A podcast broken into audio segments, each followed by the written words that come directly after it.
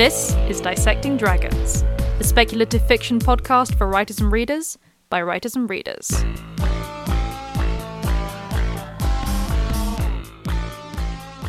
Hello, and welcome to Dissecting Dragons. I'm Madeleine Vaughan. And I'm Jules Ironside. This week, the old family business gangster witches and legacy monster hunters.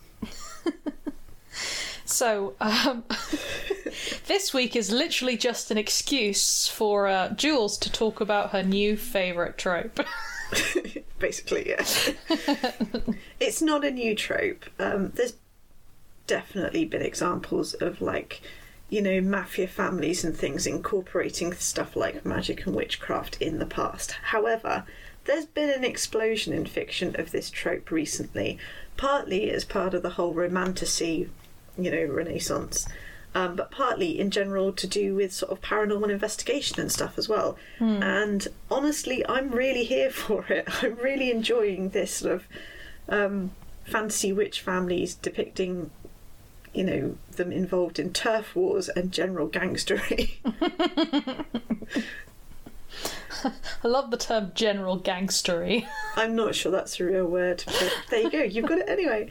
Um, I think it's a great offshoot trope, um, but it did get me thinking about why exactly we love mobsters in the first place. Yeah. Um, um, and of course, it, it's not just that, because there is actually a sister trope. Yes. Uh, it's the uh, the the, impar- uh, the imparanormal the paranormal enforcement business of some kind that is kept in the family. Um, often this is monster hunting, but it can also be uh, investi- investigative. I cannot speak. Investigative concern, or sometimes even conservation effort. yeah.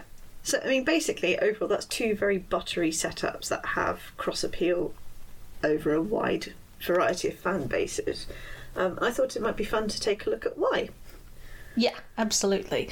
And for those who are going buttery, what does butter have to do with it? Just check out our buttery episode. Um, it speaks for itself. And Okay. if you're a writer, obviously check out Tamsin Tate's book about, you know, adding butter. Yeah. Not to everything, but Not to to. okay, so let's begin by asking what is it about gangsters? Yeah. Um, okay. So we've we've got some basic points here, and we're just going to go through and, and kind of discuss them, both in sort of real life terms, why people are fascinated from a true crime perspective, but also why they've adapted so well to everything from sort of historical fiction to World War type fiction to noir. Um, obviously, crime and now fantasy, and why it's it's so gripping for everyone and basically every country has their equivalent and you know if you really dig into what mafiosos of various different countries do uh, it's not great it's No. really not great i mean let's look at let's not look at colombia during the 1980s um, but that that kind of idea and let's just say we're not trying to romanticize the whole you know gang gang Yeah. violence gang warfare thing Yeah. here we're not but there is a fascination and and that's kind of where we're going from Yeah, because obviously in real life, you know, it, it's not a good group of people to tangle with. Um, and although you know, there is an argument that having organised crime within certain parameters actually helps keep the peace within communities, um, that's quite a big topic. It is. I, I think it's worth saying that, uh, you know, from basically time out of mind, since we've had rudimentary watches and police forces and things, there is an argument that, you know, having one big kind of kingpin to an area who forces all the other smaller criminals, etc., to pay tithes to them and keeps them in line and doesn't let them act out too much does kind of make sense. And it also kind of makes sense that whatever police force you, you've got um, is willing to turn a blind eye to certain things in order to allow general peace to be kept. Um, Yeah. I think there are obviously flaws in this argument as well, and it doesn't take too much for this balance to tip the other way. You know, if you have police officers that are too corrupt, or if you have a gang lord, or you know, a, a schism of some kind within a gang family. Um, You know, it tips too far the other way. They reach too much. They're too greedy, and there are definitely times when you need to remove the old one and put in a new one, which is very dangerous. Again, Colombia, 1980, um, the Sri Lankan Civil War, where it was like basically everyone was essentially a gang. Even you know they were they were just incredibly well monetized and well organized gangs. Yeah. Um, and I think we also have to bear in mind that the only thing that makes, in some respects, the only things that make an actual gang, um, or you know, a mafia or, or what have you, an organised crime syndicate, the only thing that really distinguishes them is which side of the law they're operating on. Um, if you look at some big corporations, they operate like crime families, except they're on the technical right side of the law. Yeah. Yeah. And uh, uh, what the, I mean? yeah, uh, So, the fact that there aren't clear cut lines really does say something. Yeah, I mean, we're better with a legal system, but just because something's legal doesn't necessarily mean it's right, and just because something is right under the law doesn't mean it's actually just. Um, and that doesn't mean you should throw out the legal system entirely, obviously, because we need it, in the same way you shouldn't just throw out all forms of government just because they don't really fit very well, because you need something. Um, uh, Oh, and it's the same with the police force. You shouldn't throw out the police force entirely. You should train them better. It's it's a very simple equation. You only have to look at what's going on in San Francisco at the moment to um, to say actually, yeah, defunding the police is not a great idea. But that aside, um, I don't. I think this is kind of like a little ramble down the track on on the side of gangland, just because I don't want anyone going into this saying, "Hang on, are you saying that you know the mafia are great guys?" because they're obviously not. yeah. Um, it's not about the reality, um, but there is something very interesting that is going on with the fiction of it. And I think a large part of that is wish fulfillment. Um, and that is the wish fulfillment of being able to act outside of the law, um, particularly because we are obviously also seeing a lot of fiction um, which is about corrupt governments, corrupt sort of things, or that everything is corrupt, and so nothing is. If that makes sense. If this is just the the par that we're on, then you know what? Why get sort of upset? Upset about it. Um, and so yeah we we see all these kinds of things coming in. And so there is this wish fulfillment and there's this vicarious living that go that, that sort of goes along with it. Yeah, I think it's the. I think it, it, if you've had something, you know, bad happen to you or remember your your family, it can make you realise how comparatively powerless you are, and there is a there is an appeal certainly to this idea of belonging to a very powerful inverted commas family mm-hmm. who can act with impunity and take the law into their own hands.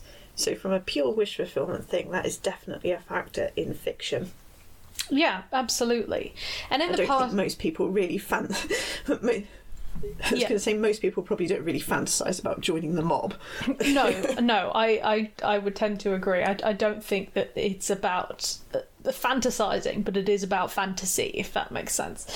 Um, and yeah, you're absolutely right. In the same way that you know most people don't really, wouldn't really be able to, you know, just cold in very cold blood, just kill someone violently, but we can enjoy it when it happens within certain situations in fiction you know where where it can be made funny where it can feel um, you know satisfying etc like i said i don't know many people who mourned when joffrey died on game of thrones.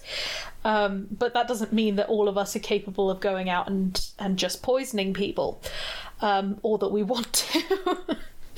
Um, so i think there is there's I mean, an honestly, element I don't think he got a hard enough death. So yeah. but what what I mean is that you know um, there is this kind of this idea that if you feel for, pain for whatever reason, or I mean just uh, for whatever reason, it can kind of be satisfying to sort of live vicariously through these fictional characters as they are just kind of doing what they want. Um, I don't. I don't. If I met Kaz Brekker in real life, I probably would not particularly like him, but I love him in fiction. you know. Yeah, and I think there's also, you know, you don't have to have had something bad happen to you. It can just simply be, I want to take a holiday from my mundane life, and then you Yeah. get the catharsis of coming back from this very, very violent gangland type um, fiction scenario and going, yes, that was a nice little holiday somewhere a lot more violent, and I'm Yeah. fine. Um, I mean, and and the thing is that we talk about it with it being you know fantasy, and when I say the fantasy of it, it doesn't even need to be a literal fantasy. I mean, there's a reason Peaky Blinders is so popular, even if you know it's actually really terrifying. but yeah, it it ultimately it comes down to it. It represents status, power, and money, um, and. Uh, yeah, and all the things that come along with that, both the good and the bad. Yeah, absolutely. Um, I think the thing is we we hear gangster and we kind of we may go one of two ways. We may think of like the the classic sort of nineteen twenties to nineteen forties style gangster, um, which were kind of like we dress like gentlemen but we're really sharks kind of thing.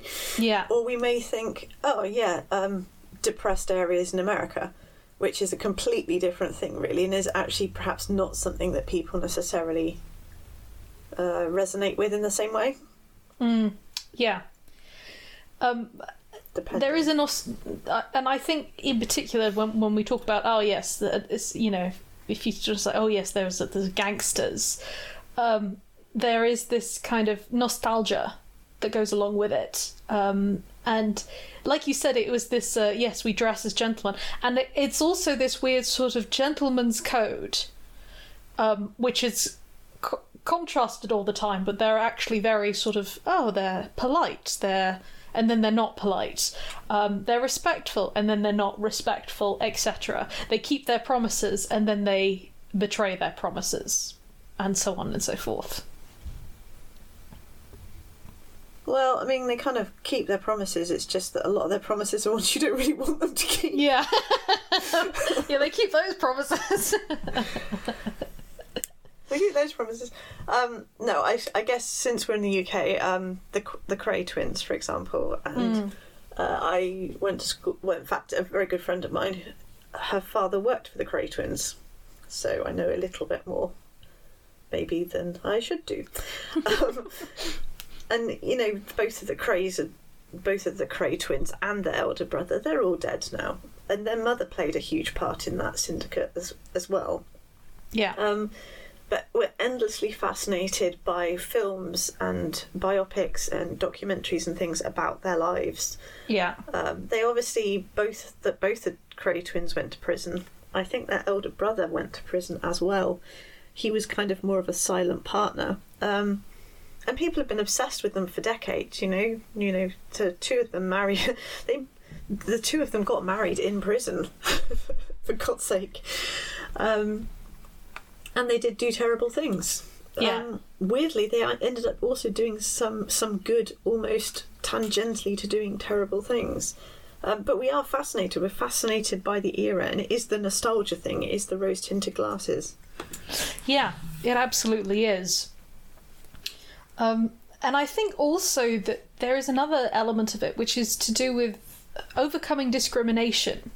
Because, and this is something interesting um, that we see with sort of a lot of kind of gangs and, and, and things like that, is this idea that some people join them because they have nowhere else to go.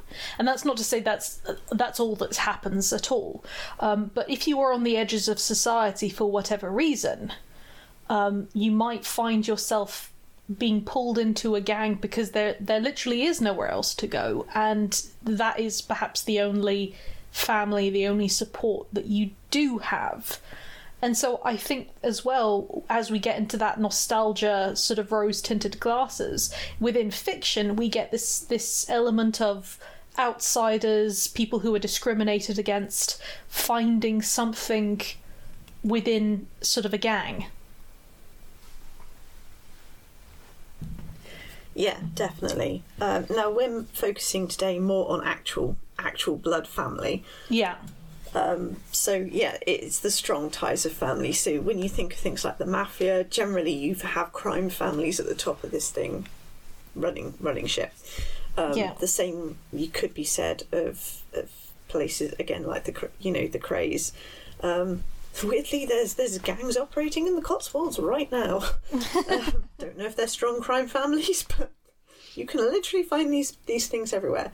Um, but the whole respect for the family thing came right out of this idea of there was a point in American history where lots of people were immigrating to America, hoping Yeah. for a better life of it.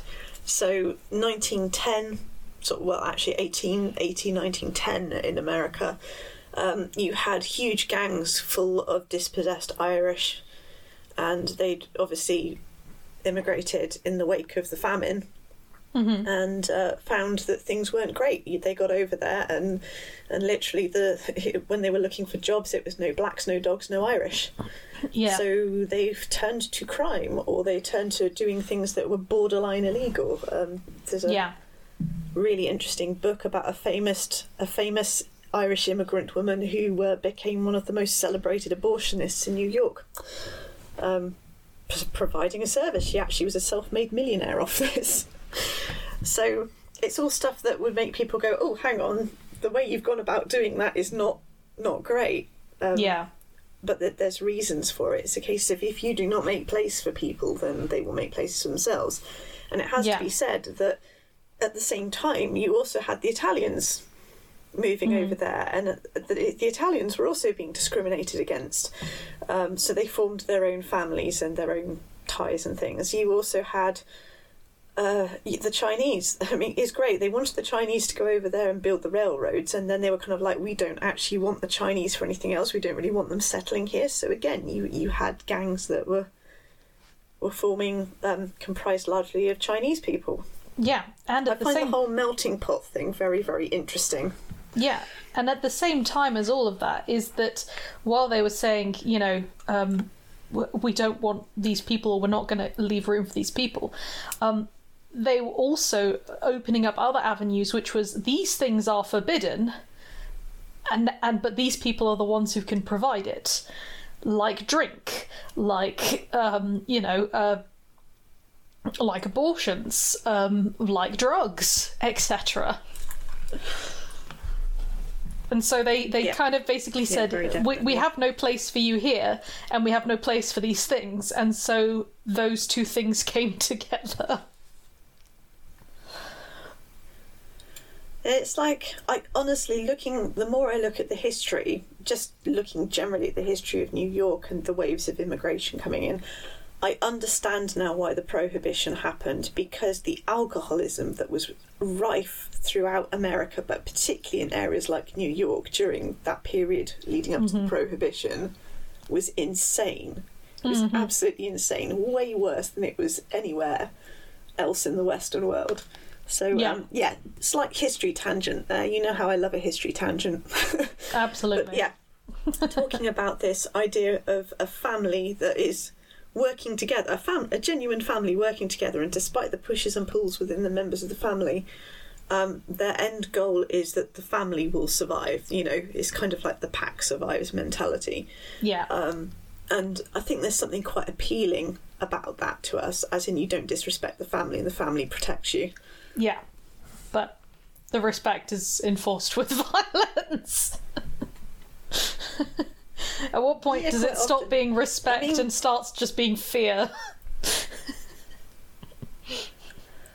It's it's interesting you should say that because a lot of people would actually well, I say a lot of people, but certainly if you look at if you speak to some of the older generations, or you know, you probably can't now because some of them are dead. But when I was when I was a wee thing, uh, was speaking to the older generations, they would they would conflate fear and respect as in you know they're, they're more or less the same thing. And this comes straight out of Catholic doctrine, whereby you had a fear of God. Yeah. So fear, respect, same sort of thing. Yeah. Anyway, in fiction terms, this is obviously ripe for something like the sins of the father trope. Very literally, because your father may be the person who pissed off the people who come after you. Yes. so, with that kind of setup, um, we've kind of got to ask the question of uh, all right, so where do witches come into this? Ugh, this is where it gets really interesting, in my opinion. I mean, if we take the reason we love gangsters as a given, um, and then we just make it doubly cool by adding adding magic, essentially. So instead of just having organised crime families who are like we're trading favours, etc., you know, I'll get a job done for you if you get a job done for me. Um, now there's magic in the mix, and maybe you've got rival crime families who are both witches, maybe from different parts of the world, and they specialise in different things and they control different areas of a city or a place yeah. and yet they kind of need to work together on some things and yet they really don't like each other Yeah. There's that's um, yeah. that's just so much butter right there It, it is. It's a lot of butter, and it's just so many levels of um of interest, you know, and and potential. I, I think it's just it's wonderful. um, I, I, and you get the whole the old family trope, which comes with sort of the old family secrets and skills and things like that. Just um, you know, in, in bringing in this idea of inheritance as well, both the inheritance of sort of expectation, the inheritance of skills, etc. I I just think it's that's another level of butter on top Yeah. of the butter that we already have. I mean, the old family secrets things is a great one because that's the sort of thing that turns up in gothic fiction. So Yeah. if you want to weave in a gothic strand, that's quite a good way to do it. Um, but it also turns up in all sorts of things from crime to fantasy to science fiction, even. Um, and you know, if you want the old family, you know, instead of it just being a straightforward like crime noir with a bit of magic kind of thing, if you add in old family secrets, you, you're kind of giving your story lineage. And Yeah, on some level, we all really respond to the idea of lineage. yeah, absolutely. Um, and tied in with that is that this can also, you know, explore specific ethnic groups, which means cultural exploration, cultural lineage as well. Yeah, definitely. I think that's why so many of these, not all of them, but so many of them are located around um, places where there's been lots of immigration. So New York is, is absolutely rife with gangster wi- witch stories. London, to a certain extent, as well. Although, you know, there's there's definitely a difference in the way that an American author and a, a British author would would tackle the same sort of subject material, and they're both, you know, equally delightful and equally buttery, in my opinion. Yeah. Um, Okay, I, I, I think again what's particularly interesting here is that the different setting also leaves room for the the different exploration of sort of old families and stuff like that, because America is obviously very young, and England is very old, and so how this this sort of the old family and and the sort of the family dynamic is is explored will vary, and I think that's kind of interesting. Yeah. Um, family is also a great vehicle for exploring the difference of temperament and outlook between family members. Yeah. And it doesn't even need to be as cut and dried as. Let's say you've got an old mafiosa type who's head Yeah. of the family. Maybe it's a matriarch, even. Maybe it's a patriarch. Um, and the way they want to do things is the way things have always been done. And then you've got the young blood who are kind of like, yeah, we're going to take over soon, but we can't because the old blood's still in charge. yeah. But we want to do things different. We want to bring in these innovative new ideas and techniques and things. We want to work with these people that, Yeah. you know, the, the, the old matriarch or the old patriarch are kind of like, no, we don't have anything to do with their sort. Um, Yeah. so you get that inner conflict just in how how the organised crime syndicate is actually run, which I think is really interesting as well. Yeah, I completely agree. Um, and, and what's also interesting is that there is, again, it, it tends to sort of be this kind of actual battle between what we expect and what we think of as as sort of old gangs you know the whole gangster um, and new kind of things. Um, and again i think it, it creates this very rose tinted thing which is that very often you'll see this whole argument of um, no we don't do that. Um, we have we have honor. We do things with honor. We don't betray etc um, and there's this kind of old sort of no we do things the old way the old school way. We don't change. And the um, often the much more obviously violent, but sometimes in contrast, the actually let's do things to improve instead. And so I do think it is kind of interesting because it adds this the intergenerational shift and change. It mixes in um, nostalgia, uh, but also expectation. There's just so much potential there, depending on the kind of story that you're trying to tell. Yeah, absolutely. You get family saga as well yeah. with it. So, you know, if you're someone, I think it's it's like the lineage thing as well. Uh, everyone, not everyone likes a family saga because for some people mm. they're way too long. But if you want a hint of family saga, this is quite a good way of doing it with a fantasy yeah. flavour. Yeah, absolutely. um, yeah, there's also the the good and bad of being part of a long-standing establishment. I imagine this is very similar to um, if you are the son, daughter, or granddaughter, or whoever of someone who owns a a billion dollar tech company or something like that, whereby people cannot help but judge you a bit on where you've come from. And I, I imagine it's the same, you know, oh yeah, but your father's a gangster, your mother's a gangster, etc. Hmm. Um, that sort of thing. That's interesting. Maybe you're not that person. Maybe you're looking for a way out. But it's quite difficult to leave an organisation you were born into. Yeah. Yeah, absolutely. Um, and of course, uh, you know, tied in with all of this um, is it is that this does sort of take the perceived sexiness of the gangster setup and and then it dials it up to about hundred. it does. You could be kind of like uh, gangsters, meh, vaguely interesting, vaguely interested in the Irish gang wars in in you know Victorian era New York, even though it's technically not Victorian era in New, in New York at that point in time. Um, yeah. Um, but then you're like, yeah, but this is the this is the late 1800s, and they're Irish gangsters in New York, and they have magic, and there are folkloric creatures wandering around, and suddenly it's like, sign me the fuck up, you know? yeah, absolutely. Um, there is just so much there um, that is buttery on top of a different kind of butter, and suddenly this is a very interesting sandwich. Um, besides, it's also great for setups, you know, such as turf wars between rival magic families, which honestly is just such a fast, fantastic concept that you can't help but just love it. Yeah.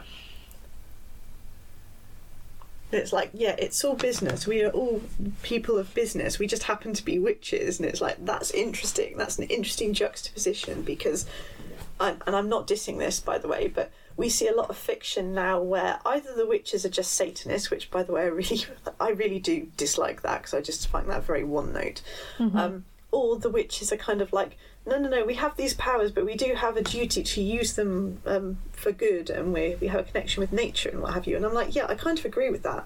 But also, what if you didn't? What if you were just a human person who, with human failings, and you were part of this organised crime family, and you just did things for the family? Because that's really interesting. Yeah, absolutely. Absolutely.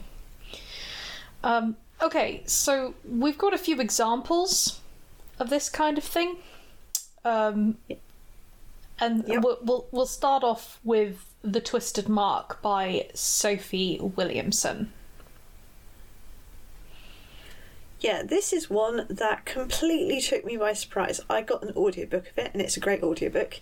I believe she's an indie author, but I could be wrong. And um, this was so good. It I, I kind of went in not expecting much, but I gave it five stars. I finished it in like three sittings, and I immediately went and bought the the next book, and I've pre-ordered the audiobooks. I just want to listen to it again, and it's really interesting because you've got the main character Sadie Sadler who you know, it's UK set, so she's quali- she's a qualified lawyer, and she turned her back on her magic family because she Right. didn't really want to be part of this ongoing feud between the Sadlers and this other magic family who, you know, they're kind of a bit grey on on on the actual law itself.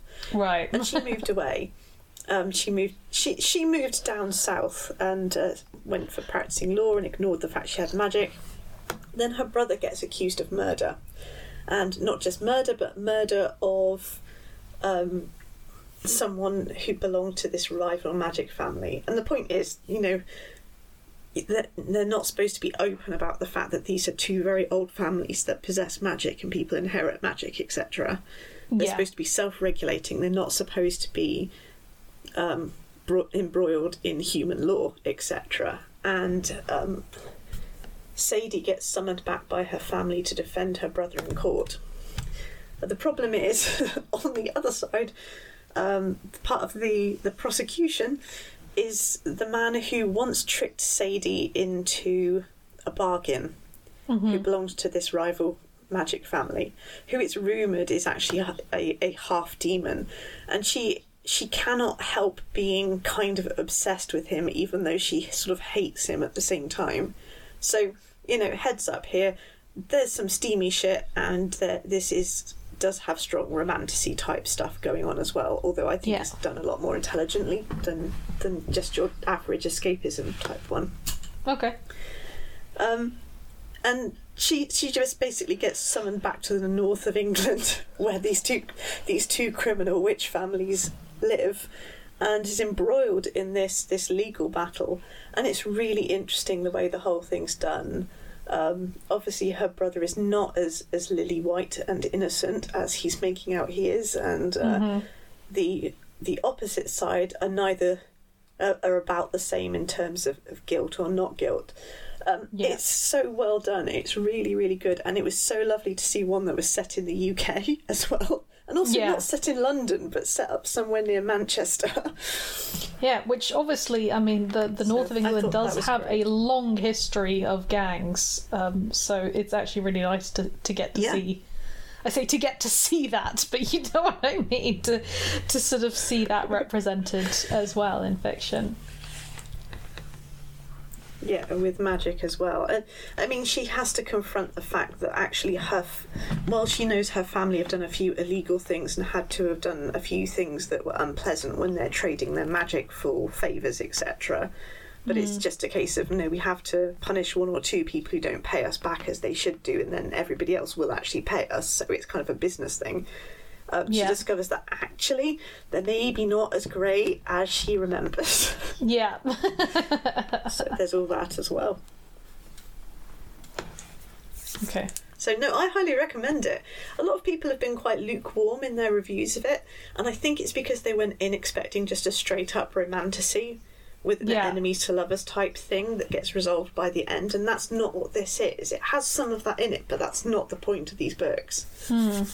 Um, so yeah, I'm really looking forward to listening to the second one when it comes out in about ten days' time. Okay. All right. So the next one is uh, one for my enemy, which is is it Olivia Blake or is it Olivia?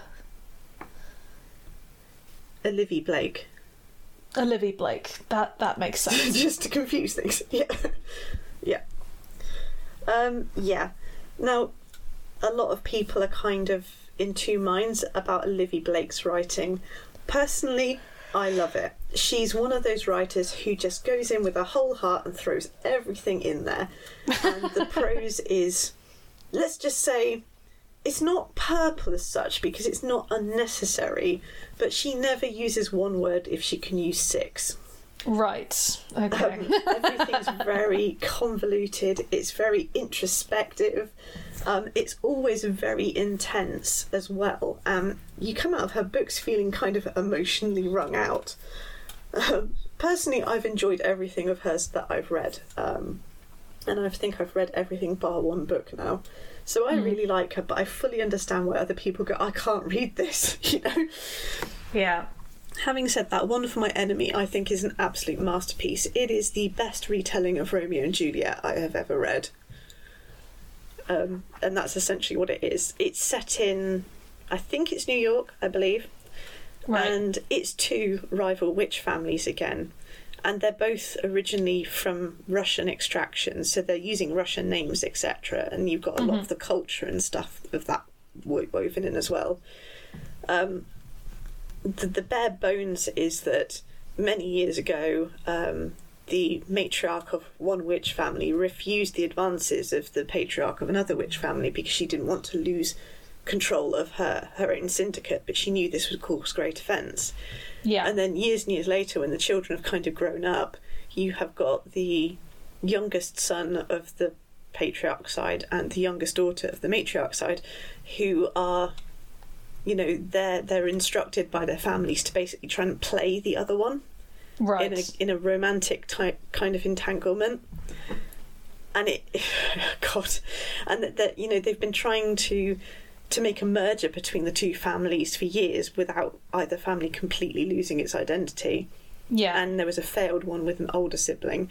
And this is kind of like, yes, we're going to pretend we still want this merger, but really what you're going to do is really fuck with the other person. Um, but the problem is, obviously, these two characters sort of fall for each other, and they know Yeah. they shouldn't because they know they're technically the enemy. Um, and then there's the whole witch side of things and business and how you can make a living running this syndicate using magic in New York at the same time. As I said, it's very, very intense. You need to pay attention. and the prose is quite dense and introspective, but it's really, really good. And I love the sort of the, the Russian immigration background and everything. Yeah, that, just thought it that's really really well done. interesting. Okay. Uh, of course, we couldn't do this without mentioning Anne Rice and the Mayfair Witches. Yeah, um, not not technically a, a gangster witch family, but at the Yeah, same time but- they operated so much like a criminal syndicate for hundreds Yeah. of years that I felt I felt justified in including them. Um, Yeah. Look, if you're looking at The Witching Hour, which is the first book in the Mayfair Witches, which is well over a thousand pages long, that book technically does everything that Madeleine and I tell you not to do when we're giving writing advice. it, it does all of it. So when we're saying don't info dump, it info dumps. When we're saying don't stop the plot dead just to explain for six chapters about a particular part of the family, it does that. It does all of these things. It's basically a textbook on these magic fam on this magic family through around sort of six hundred years of, of evolution. Hmm. And for some reason, it is absolutely compelling. I mean, forget the recent um, HBO series or whatever it is, because that's that's neutered the entire story. Um, but the actual original book is it's. I mean, you might read it and go, "I cannot get into this. This is the densest shit ever. What the hell is going on?" And you'd be justified in thinking that. But if you can get past that bit, it's amazing. It's a really great book. Um, but the Mayfair witches are set up to be matriarchal all the way through. The way the, the Mayfair legacy is set up, it will pass to just one legatee who must be female. Yeah. And while the others will have talents and certain as- magical aspects, the one with the most power will be this this legacy witch. Um, Yeah. And they are attended by their, their familiar, sort of inverted commas, demon, Lasher, who has plans of his own, obviously, because all familiars do. And they're rich. They are so rich. I mean, they've spent 600 years accruing wealth. They've got money like the Catholic Church. In fact, they might be richer than the Catholic Church. And Anne oh. Rice makes no bones about where some of this money has come from. Some of it has come from slavery. yeah.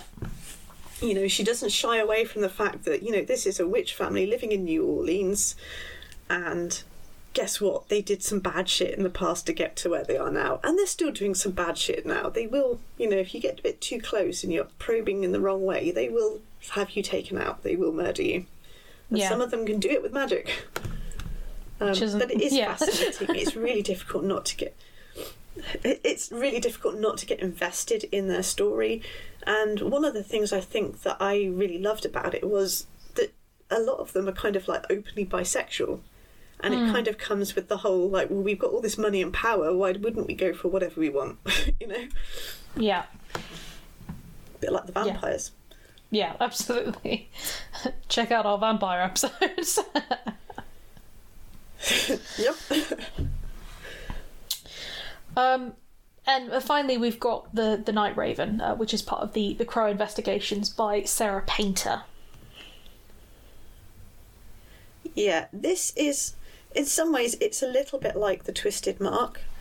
Um, and I've only really read the first book in the Crow Investigation, so I can't tell you how it matures throughout the series, although I do intend to read the rest of the books at some point. But again, you have got the daughter of this witch family who's decided she doesn't want to be part of the family business, um, but hard times mean that she has to sort of shack up in one of their old disused restaurants, or rather the flat above it. Um, and she ends up basically running a private investigation firm, and the restaurant downstairs is kind of being run as a front for some criminal stuff. Right. And it's already there's there's going to be some tension there because she doesn't want to be she doesn't want to be doing anything on the wrong side of the law. Um, but again, it's her family, so how far does your family have to go before you're willing to shop them to the police, kind of thing? Yeah, Plus absolutely. magic involved, so can you actually do it? Yes. um, they're really interesting. It was an in- it was an interesting first book. Um, it didn't kind of grip me in the same way as the Twisted Mark did, but there was enough there for me to go. Yeah, I think I'll read the next six books in the series. So, so there you go. That's a, Also, yeah. UK set again. Okay. Okay, so I kind of I want to talk about the whole family business thing. Uh, so come at come at this whole discussion from a different angle because um, there's the whole kind of the, the old family business whereby the business is something unusual trope. Um, and we often see it with things like monster hunting paranormal investigation or cryptid convers- uh, c- conversation? Cryptid conversation. Cryptid conservation. Um, which we obviously get a we, we get with harker and blackthorn as well. This whole sort of yes. Several generations of people who just cannot seem to stop themselves from getting involved with nonsense yeah, basically. yeah Um, yeah, these families also operate with only a nominal amount of attention to the law. So it's kind of like, yeah, we'll obey the law right up until it gets in our way, and then we might not obey the law. Um, but they're generally not organised like a crime family, and they generally don't have a firm or profit type motivation. They're taking on a job that no one else can do, and they might be doing it out of curiosity, they might be doing it out of altruism, or a mixture of the two, depending on who's on the team. Yeah, absolutely. Um, and you know, there's several reasons why kind of that is immediately attractive. Uh, the first one is the whole this whole idea of legacy and inheritance. Um, I have to mention, obviously, the supernatural because obviously that is a big thing in supernatural is that it's the family business. Um, and one thing that they they had this whole joke in sort of later seasons where they discover that not only are they from this sort of this family of, of monster hunters, which is much deeper than they thought it was because it isn't just actually that their father picked it up after their mother was murdered. It was that actually her, their mother was was from a monster hunting family, and that their father was from a family of of people um, called the Men of Letters, which were this whole kind of like investigative sort of gentleman's sort of club. And they have this whole thing where they call themselves we we are a legacy we are a legacy etc um, and it becomes even it, at first it's an emotional thing and then it becomes kind of a running joke. Um, and so Yeah. that, I mean, I think they really hit the nail on the head there in in sort of th- that trope which people love, which is yeah, the inheritance of not just you know this isn't just inheritance of well you've inherited a house or an heirloom it's you've inherited an occupation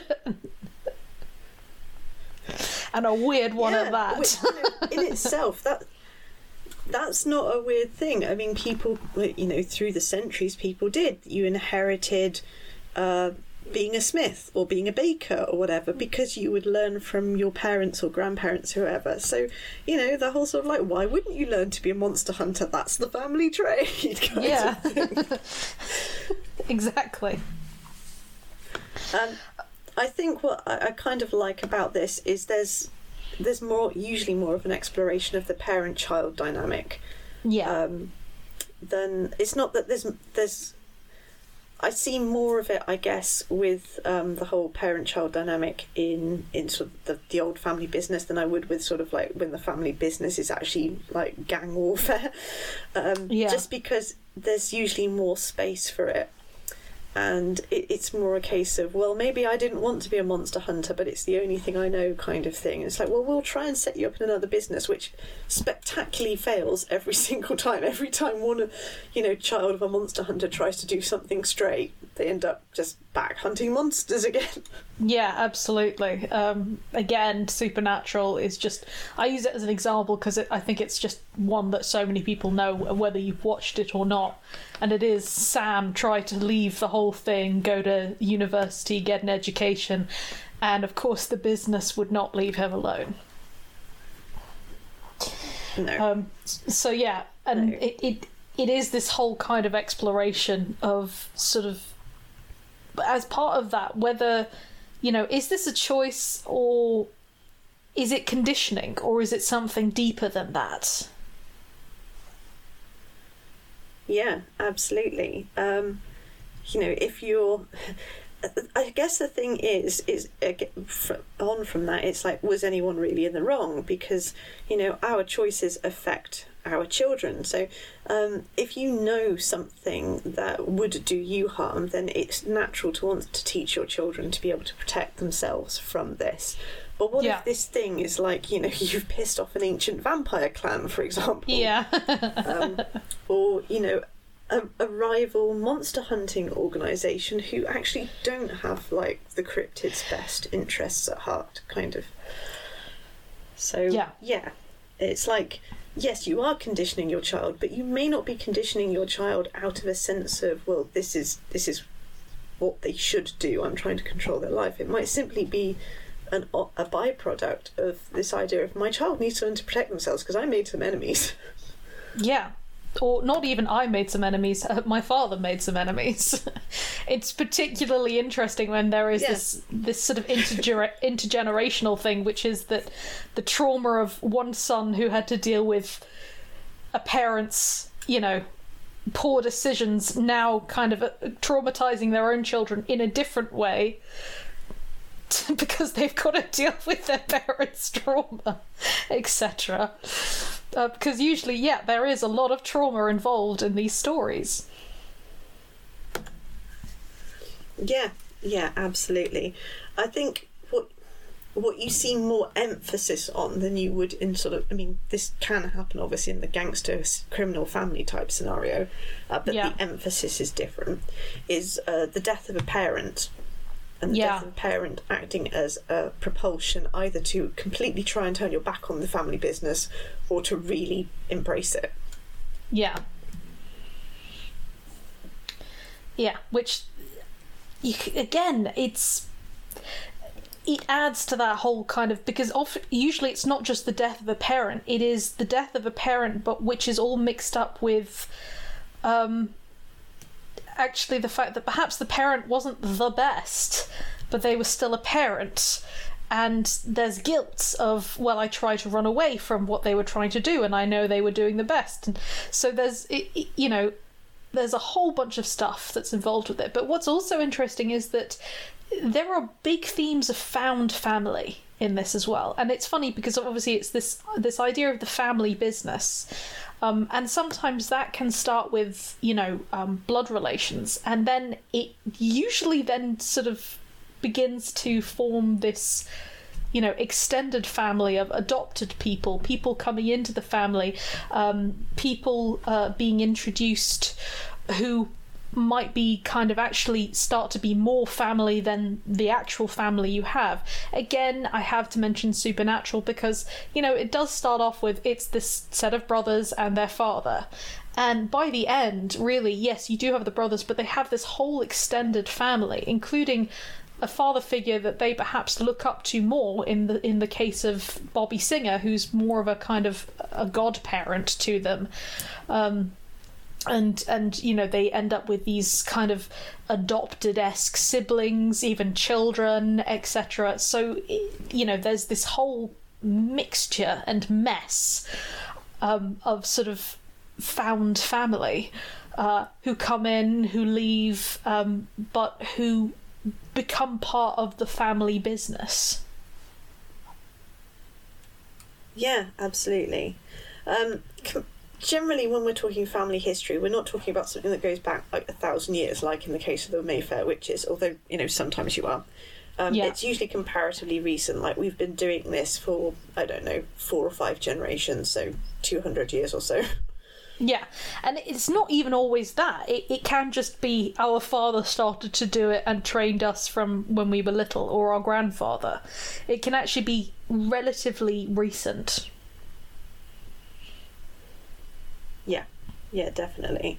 Um, and the sins of the father trope, again, it manifests here, obviously, um, in a similar way, probably to the gangster family type where you know parents or grandparents have made enemies or you know what there's a family feud going on but again the emphasis is slightly different. Yeah absolutely. Um, and of course you know it's just uh yeah I'm sorry I'm, I'm, I'm kind of getting things mixed up in my head here but it it it, it parallels i think the um uh, the the sort of the gangster side in a really interesting way. Um, by being both yeah, comparable definitely. and then at the same time often sort of embracing tropes but on the other side if that makes sense yeah i think the the sort of gangster witch families are kind of like what law um, whereas the uh, the old family business monster hunter types are kind of like, we'll obey the law as far as we can, but we're not promising anything. But we acknowledge the law exists. Yeah, absolutely. gangsters are kind of like, yeah, what law? what law? We've got our own in-house paid lawyers. okay, let's look at some examples. Yeah. Um, well, I mean, we have to mention the Belmonts from Castlevania uh, which is we absolutely have to mention the Belmonts. yeah, which is this whole. It really is the family business. you, you can't kind of escape it. Um, whether you want that legacy or not, it is there, which I, I have always found very yeah. interesting. Um, because, of course, with Trevor Belmont, he loses his family. Um, he could have just stopped. he could have just gone, okay, I'm not going to do that, but he he didn't. He couldn't really. He continues with the sort of the monster. No, he hunting. just kind of slopes his. yeah, he sort of slopes across Europe, getting drunk in different taverns, doesn't he? It's yeah, like, oh and, god, I've got to do something about this. Yeah, and picking fights. And the fact of the matter is, is that his skills, he, you know, he maintains his skills, which means that he's keeping those sharp he's not just sitting on his ass and and yeah. you know he he has actually maintained the lessons. He cannot let go of this. And of course, they've recently um, released a new series of Castlevania, which is several generations later. So uh, the Belmonts are still at it. Yeah, they are. Although I have to say that new series doesn't really focus on the Belmonts as much. Um, and after a promising initial episode was kind of weak, in my opinion. But oh, okay. um, I think what's interesting about the whole thing with with you know Trevor, as you said, he could have decided to do something different, but he didn't. And mm-hmm. that is if you're trained in the family business and the family business is monsters and monster hunting, could you just put away your weapons and pretend you don't know what goes bump in the night? Because I think that's a big part of it. As in, yeah. you might want to be a tailor or a bootmaker or something, but you know what's out there, so maybe you can't do that. yeah. And I think the other thing that's very interesting with Trevor Belmont is that he has never, I think he pretty much thinks, well, I'm not good for anything else. He can't really read, yeah. you know, the, these sort of intricate languages. He, he, he, because he never really got to grow up because, well, his whole family was killed before he'd finished his learning. And so there's one thing he's good at, and yeah. I think that's what he thinks is the only thing that he can actually offer. The only thing he's good for. Yeah, absolutely. Um, another example, I, I, obviously talk about the Price Healy's and the, the Price Healy family from the InCryptid series by Seanan McGuire. But what I like about this is you do actually have two groups of monster hunters. You have the original Covenant of St. George, who are about eradicating anything that isn't human from the face of the earth. Yeah. And then a splinter group of this was the original um, founding members of, of the Price Healy family, which, um, when actually maybe not all these cryptids deserve to die. Maybe we should be looking at, you know, preserving them and finding ways to live with them. So, Yeah. I mean, the What a radical idea. Are all about brainwashing. Yeah, the, I mean, they're all about brainwashing and in, enforced procreation of certain magical lines and things like that. Whereas the Price Healys are kind of like, no, we're going to form a family, and uh, the Aeslin mice are going to live with us. They're supposed to be extinct, but they're not, and they're basically tiny, furry religious zealots who believe that the Price Healys are their gods. That's always good fun. Yep. And they just they either expand the family by marrying outwards and having children the traditional way, which you know is happening a lot at this point in the story, or they just go out and go, okay, we're adopting you, we're making you part of the family now, and you don't have to be human to be adopted. You don't even have to be alive. They've got several ghosts they've adopted as part of the family. and it's like I love They- that when that's a do the whole stipulation is like eradicate and act- pulse not necessary. Yeah.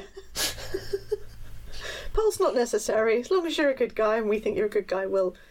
And they are actually very badass. They will take out dangerous monsters if they if they need to. But they their go to is not like the Covenant of Saint George, where they will just kill anything just because it happens to not be human. Is Yeah. we'll find out about you first.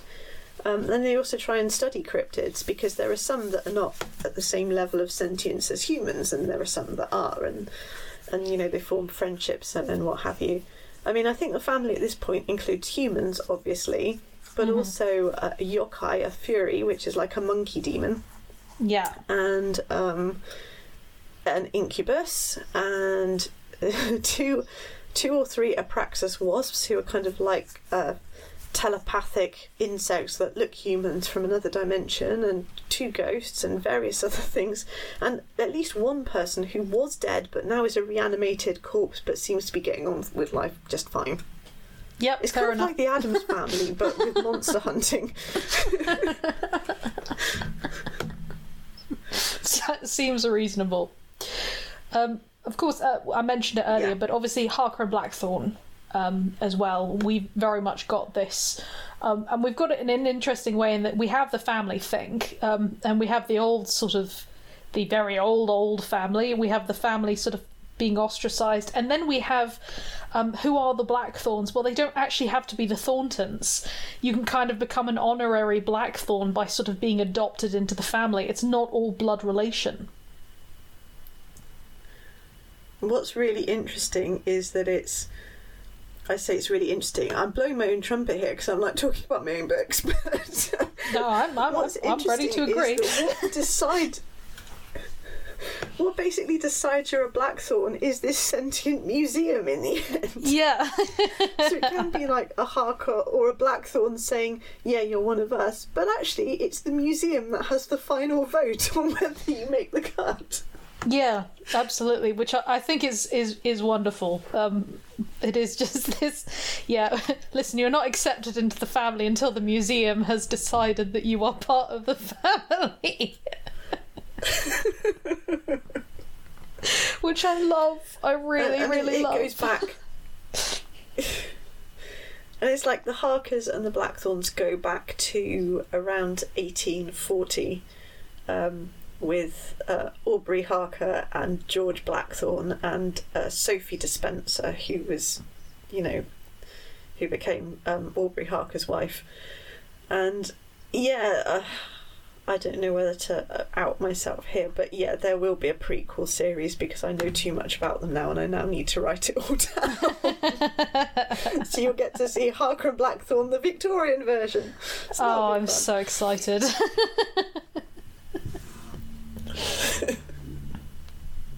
Oh yeah, I'm honestly super excited for that.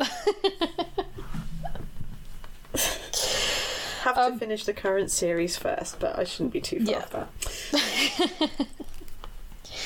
Um, and of course, we have the Winchester brothers as well. Um, honorary mention because Yeah. as I said, we talked about it earlier on. Um, I would say that there's elements also of this that, that kind of comes into um, uh, the Kestrel saga as well. Um, and there is also elements of it which come into um, the Sons of Thestian with the Knights of the Delphi. Um, so I think we're both, I say we're both guilty of it, but we do have this whole. we both really love this trope. we cannot disguise that fact. Yeah, we do. Um, okay, so as we as we wrap up this episode, our favourite gangster witches slash old paranormal families.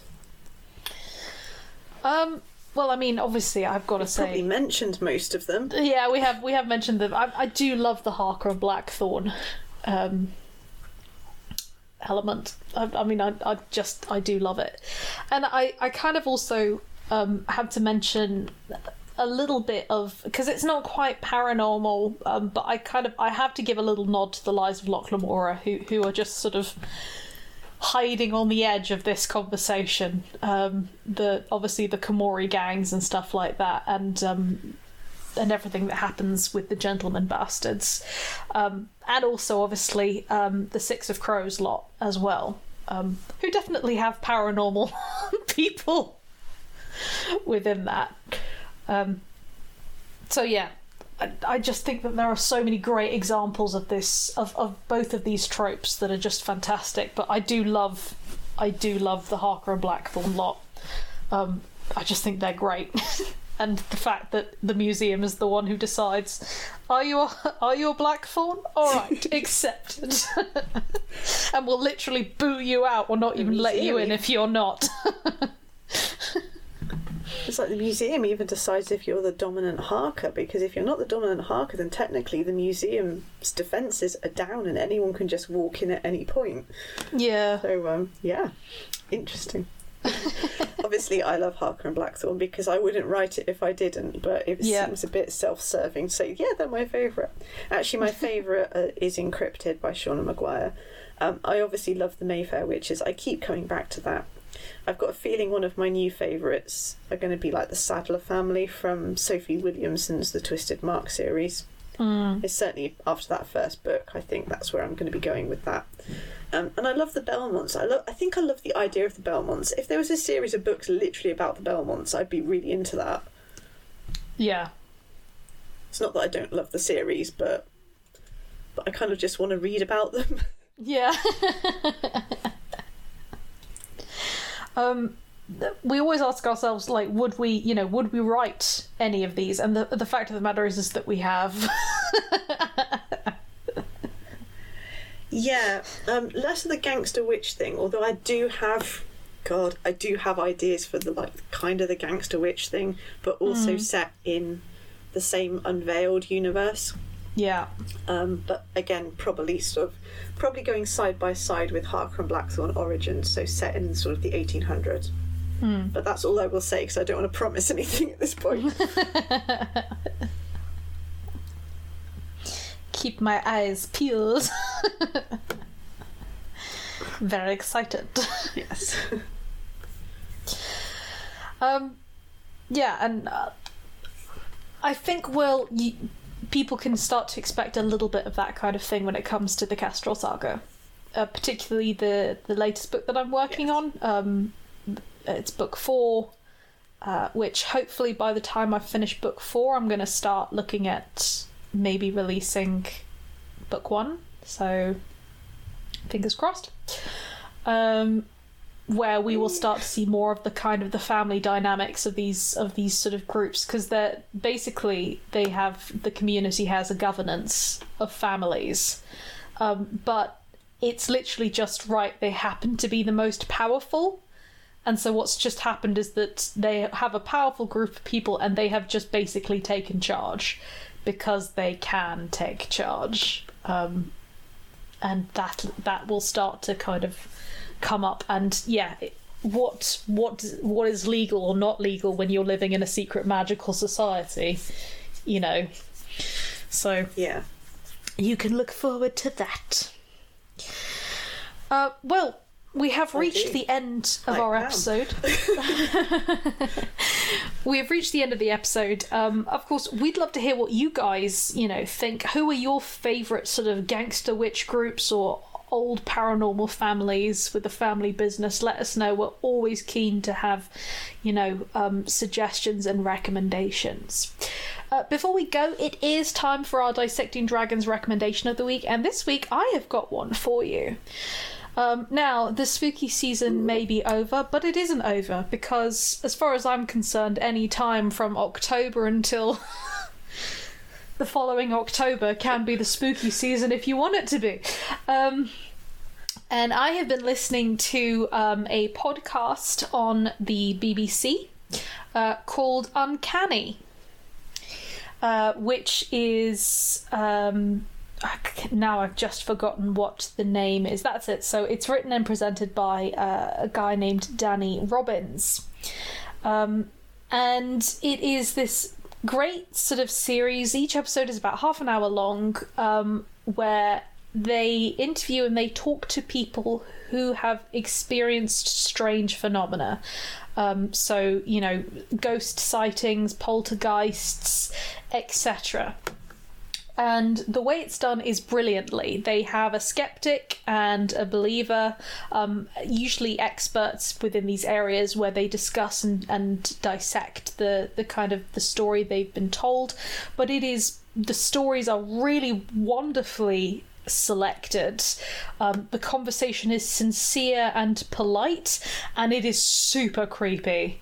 Like, honestly, I really, really love it. I've struggled with listening to kind of true story ghost stuff a lot of the time because it's it's made to be over dramatic, um, and often it just doesn't feel sincere or real or feels kind of impolite.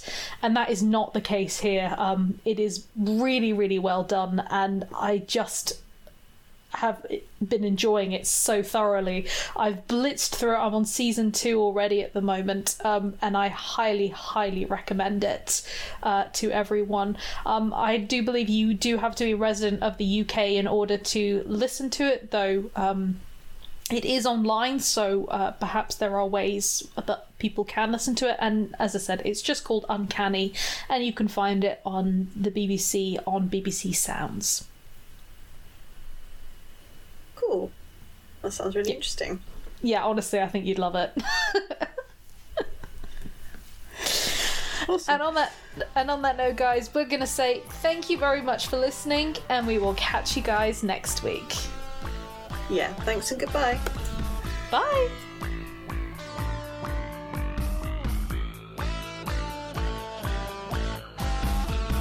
You've been listening to Dissecting Dragons, the speculative fiction podcast.